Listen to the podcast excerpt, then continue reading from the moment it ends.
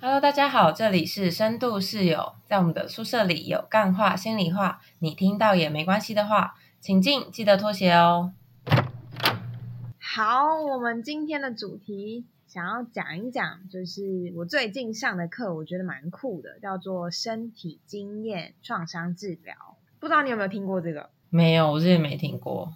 那个是上什么的？字面上的意思就是以身体经验为主的一种疗愈的方法，但是他有经过，就是那个讲师说，其实就是这个学派的发明人。他做过很多很多的个案报告，然后还有出书，然后说有蛮大的成效。其中一部分，他的那个酸理论的架构其实建立在生理的反应上。比如说，我们知道在神经系统上，如果我们受到一个冲击，可能会有战或逃的反应。那这个疗法就是让来访者就是会知道，当我们超出平常正常的状态，比如说变成站了，或是变成很冻结的。状态的时候就需要特别注意。然后它蛮酷的是，所以它是一套用生理的反应来治疗创伤的治疗方式。对我举一个对比的例子好了，比如说有一个创伤疗法，也是在台湾蛮少听见的，叫做延长铺路治疗。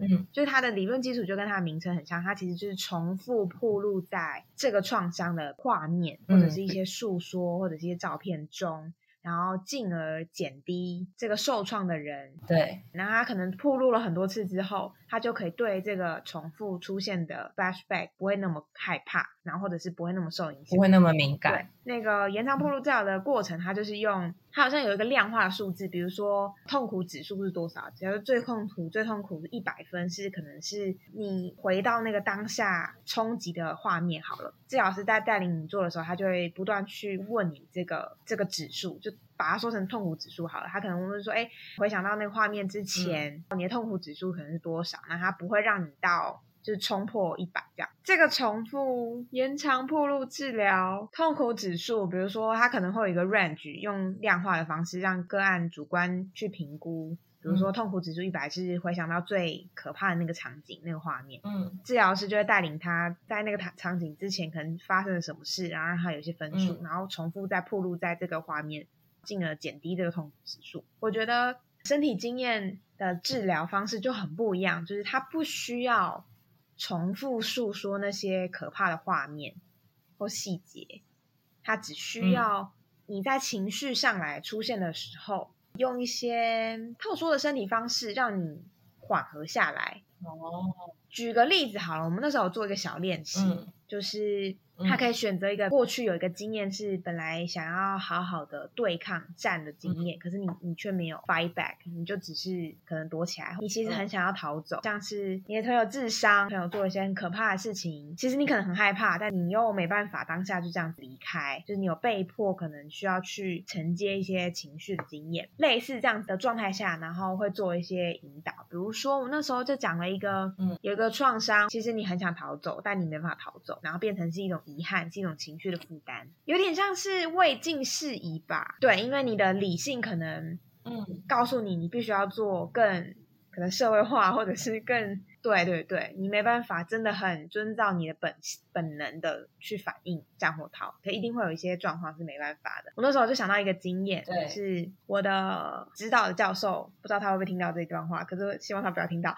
就是他可能就是有语带了一些批评或者是指责的语气在讲话，然后让我觉得很受伤。可当下的我好像又没办法直接反抗，说我不是这样的，然后我好像就只能默默的忍受这件事情，然后。记得我们那时候在练习的时候，我的小组的成员就带领我，他就说：“呃，我应该先前提你先要那个练习的模板大概怎么样？”治疗师角色是非常主导性的，他会先让我环顾四周，然后问问我的身体感觉。然后我那时候就看了一下四周，然后觉得没有特别什么视觉吸引我的地方，可是声音会一直干扰我。就比如说，隔别别组在讨论超大声的，我的我的注意力就会被吸到那边去。可是很有趣的是。这个治疗师在带领我说：“那你再多去看看那个声音的来源的地方之后，他就变得不会那么干扰我了。就他就可以知道他在那，就是那个声音就可以在，就是成为一个背景音。然后我又可以回到注意力回到我身上。然后他开始就会开始有一些导引，比如说在我静止的状态下，我对于身体的感受是什么？可能是肩膀可能有点紧紧的，可能是肚子有一点热热的或什么之类的，我有点忘记当时是什么了。但是他就请我就是讲了，他不用讲细节，他是选一个人，嗯，然后。然后也问我一些资源，像是好的经验，嗯，有没有曾经谁可能很支持我、很帮助我的，嗯，老师啊或家人。然后在我描述那个呃受评价的那个经验的时候，他又会在帮助我聚焦在身体感受上。那我可能就会有很多不舒服的感觉，比如说胸口就是很闷、很重，然后身体很不舒服。然后这时候他在慢慢的导引我说出一些我可能想要说但是没有说出来的话。比如说，你不要这样说我，我是够好的。那个过程中，我觉得有一点点像是心理剧，就是他会帮助你带入那个当时的场景，对，还有角色。然后明明就是我选择了一个物品，就很可以把情境投入在里面。其实他没有做其他那种，你知道心理剧不是会有很多 setting 吗？就是旁边可能有谁，然后场景在哪里或什么，他都没有太多这个引导，他就只是让我说，那你看看。这个空间中有哪一个物品是你想要作为老师的？然后我就选了一个比较远的一个像是房子的装饰品。然后我觉得很酷的是，当我在体验的过程中，我要去说出“你不要这样说我”，超难呢。就是就是明明没有很多的铺陈哦，然后也没有太多关于这种那个场景的回溯，我要说出“你不要这样说我”的时候，我是说不出口的。我是觉得好困难，好困难，好像就像是老师在那边，然后我完全没办法说出来一样。就我事后回想起来的时候，我很惊讶，我想说，它不就是一个房子，一个装饰品而已？它真的只是一个很不起眼的装饰品，可是我却说不出来，而且我还我还一边说，我觉得好难，然后还很哽咽。眼眶泛泪，我说不出来这样。然后你知道，在这个状态下，那个刚刚前面说的支持就派上用场。那个治疗师先问一下个案啦，就是能不能把手放在我的肩膀跟我的就是肩胛骨上，我就说可以。他的手就会变成一种力量，是刚刚前面说的资源，比如说哦，老师曾经说过你带给我了一些什么东西，然后帮助我去可以完成说出这些话。然后后来我就有说完了，然后说完了之后，他就会让我再回到身体经验中，哎，那。我现在感受我的身体怎么样？那我觉得蛮酷的，就是在这样的过程中，本来刚刚我说到胸口会闷，或者是身体会很重，或者是有点什么不舒服之类的，就没有了，就是认真的释放掉。在他跟你讲完这些话以后，就没有这些感觉。没有没有，是他跟我讲完这些话，然后我也真的去执行了我的还没有完成的站的反应，就是我去制止老师说：“哎，你不是你不能这样说我。”然后讲了可能三次吧，然后越来越大声，然后他就会就是也会鼓励我再大声一点或者什么之类的。然后嗯，大概整个过程可能就三十分钟以内吧。可是我真的觉得蛮酷，就是我不需要说到故事很低调的细细节。然后这个这个演练的小组成员也不是很认识我，他其实也不知道我跟老师发生了什么太多的事情。可是就有。某一个程度的疗效在，所以你现在回想起来，你觉得这个疗效是什么？我觉得是一种宣泄吗？就是我觉得去说出一些可能以前没有意识到可以说出保护自己的话，然后透过这个活动去完成自己，有点像去照顾自己吧。就是我我不一定要真的这么说，可是好像当我这么做之后。我心情就可以好一点，然后这件事情就可以过去了。所以你已经觉得，就是你的指导教授的事情已经可以过去了吗？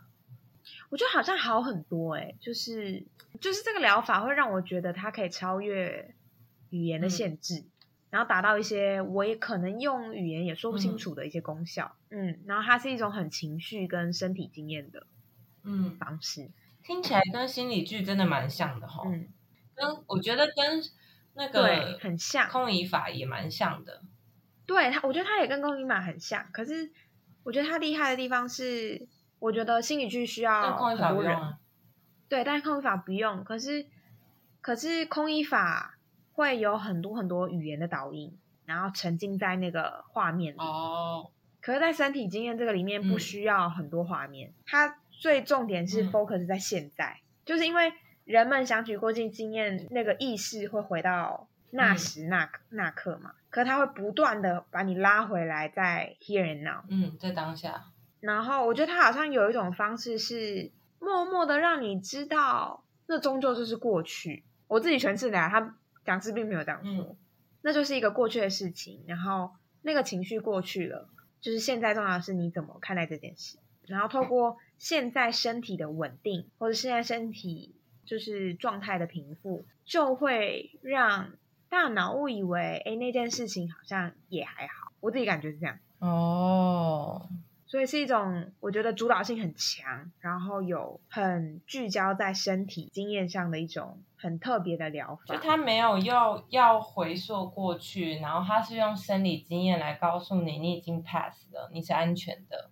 对，哦，然后而且我觉得最酷的是，这个疗法治疗师不会让你就是超出你无法负荷的范围，比如说可能只要注意个案可能越讲越快，或者是越越来越要崩溃，或者什么的。他一定会帮你踩刹车，他会叫你回到现在，然后让你回到身体上。他不会，他不会让你就是直接崩溃，除非是他知道，就是做完某一件事情之后，身体可能有些释放的哭泣，他就觉得可以。比如说哭完之后可以大喘一口气，然后平静下来这种，或者是抖抖抖完，然后平静，他就觉得可以。可如果是那种哭到就是可能没法呼吸，然后就是要昏倒那种，他就他就不会让。人走上那个那个状态哦，我觉得会对我来说是蛮蛮新的观点呢，因为我之前都会觉得，哎，哭不就是一种释放吗？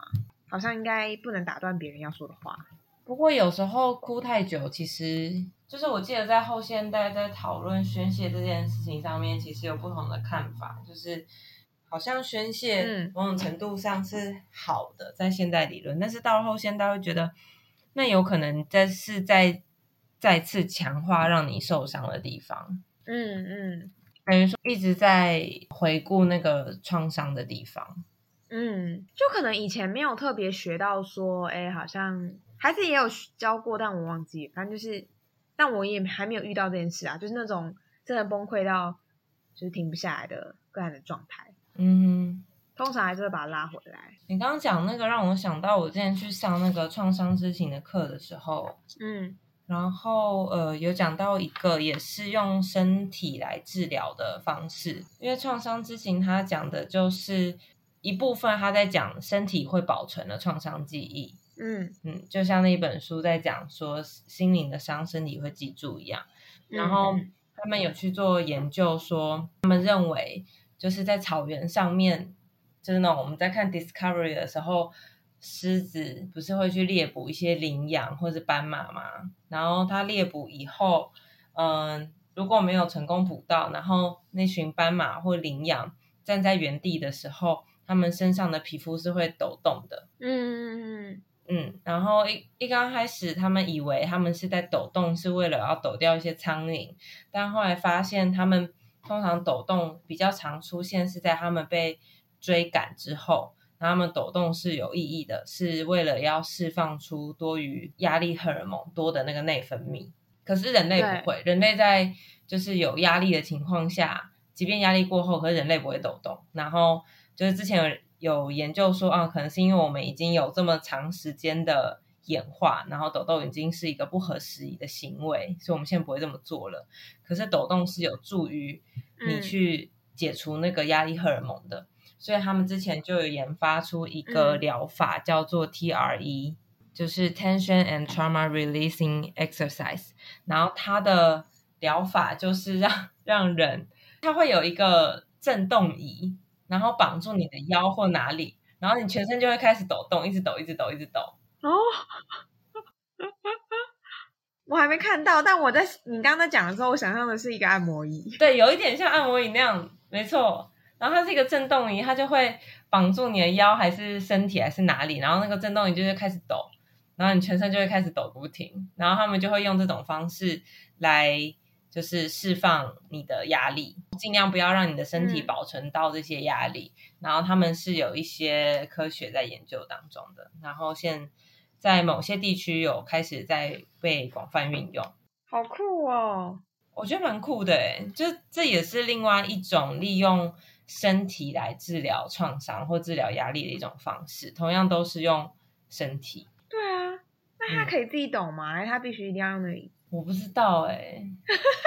你抖就全身这样跳来跳去，一直抖，好像也不是不行吗？我也不知道，可能要再多去多去看一下研究，比如说那个抖动有没有要需要到达每秒钟多少频率才能够成功的释放压力。我记得那时候我上这个身体经验的课程的时候，他有放一个影片，是一只北极熊，然后被麻醉完，就是他要退麻醉的时候，那他就是要经历那个抖动，他才可以恢复到他的平常的状态。嗯，然后那个抖动对它来说就是散发，就是帮助一些压力释放啊，然后也可以帮助他可以稳定，就是他刚刚的惊吓，因为他他被打麻醉的时候他是吓到的嘛。对啊，所以。我觉得好像现在有越来越多这种以身体为主的疗法，嗯，就是往比较嗯实证研究的方式方向了。嗯，不然我想到以前可能是什么颂钵啊，或者哦也有那种也有，只是那个可能就很难研究，那可能会被一些人比较归类在灵性治疗的方向。不过近期开始风行的疗法，比如说像眼动，嗯，EMDR。我觉得那个也是某一种程度的，就跟身体有关的。嗯，然后到我之前还听过一个那什么洞中觉察哦，可是我还没有搞清楚那是什么东西，就是费登奎斯的，嗯，一种身体的疗法。我觉得这些都反映了说，就是人们遇到创伤或压力事件的时候，身体真的是会一并帮我们记得这些压力的这这个事实。就是我我前阵子有去参加一个。嗯，艺术治疗的工作坊，嗯，我比较是不是去上课，比较是当成员体验。然后那个时候讲师就有请我们做出一个身体雕塑的动作，他请我们维持在那个动作，然后感受一下。那时间点呢，他要我们回想的就是那时候公投的时候，嗯，然后看到关于同志的那三题，然后输的非常惨的时候，请我们做出一个。身体的动作，并且维持在那。